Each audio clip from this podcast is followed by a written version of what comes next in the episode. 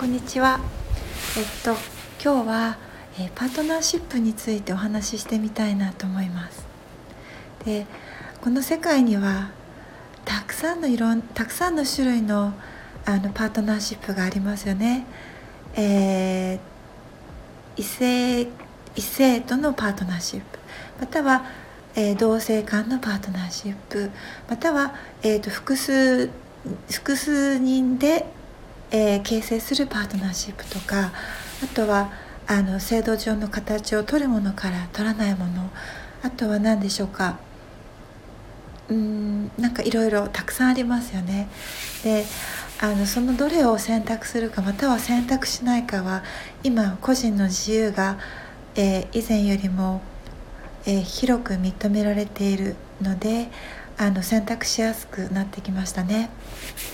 で、えーと、私今日お話しするのは私個人の、えーと、感じていることなので、えー、賛成する方もいれば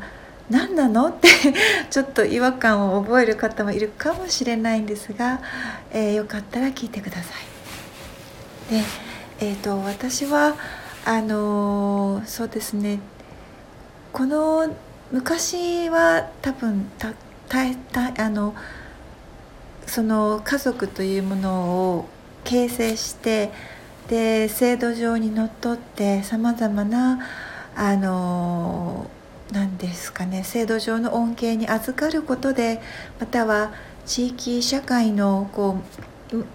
昔で言えば村とかですね小さなコミュニティの中で生きていく。でそうするためにも家族というものまたは形としてこう家族というものの中に属することがとてもおそらく時にはあの生きていくために必要だったんじゃないかなと思うんですよね。でそういった家族の形がどれくらいでしょうかね長い間続いてきたように思います。で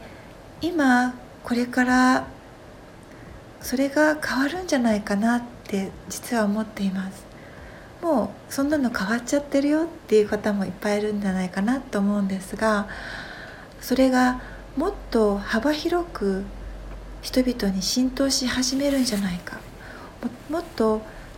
多くの人がそれをいくらかの葛藤の末に受け入れ始め始めるんじゃないかなって思っています。でそれがどういった形かというとそれは各自にとってそれぞれ違うと思うんですよね。でも共通している言えるのは生き抜くためとかうーん外的なこう要因のためというよりかは自分がどうしたいのか自分の心が何を求めているのか。私がパートナーをパートナーとして受け入れたい人は私が心から愛する人であってほしい。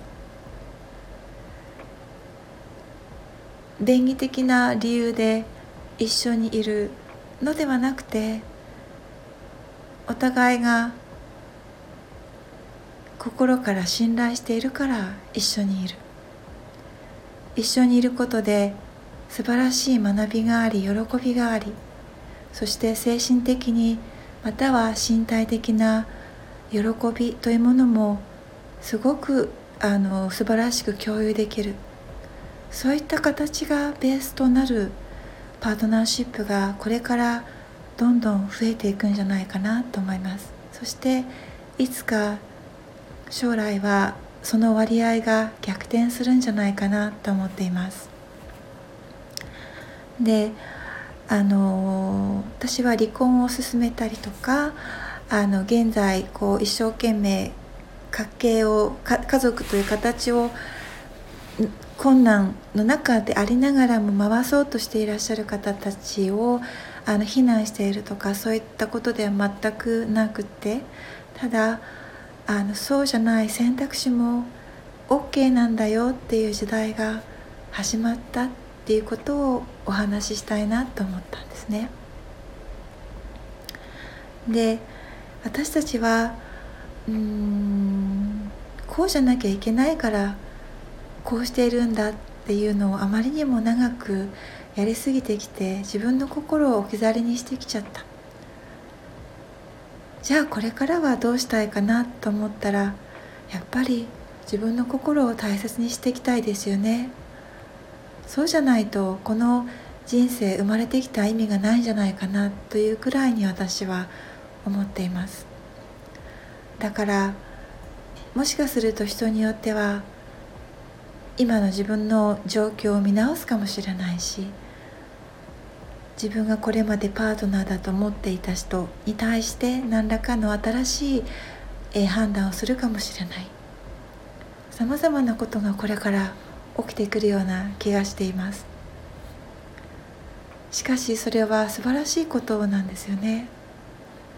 であの必ずしもいがみ合わなくても新たなことが進展しつつ進展することが可能な時代がやってくる。もしくはもうやってきたのかもしれない。少しここら辺の表現は曖昧になってしまうんですけれども自分の心を大切にした時に自分が一緒にいたい相手誰かなっていうのをもし考える機会になったら嬉しいなと思います。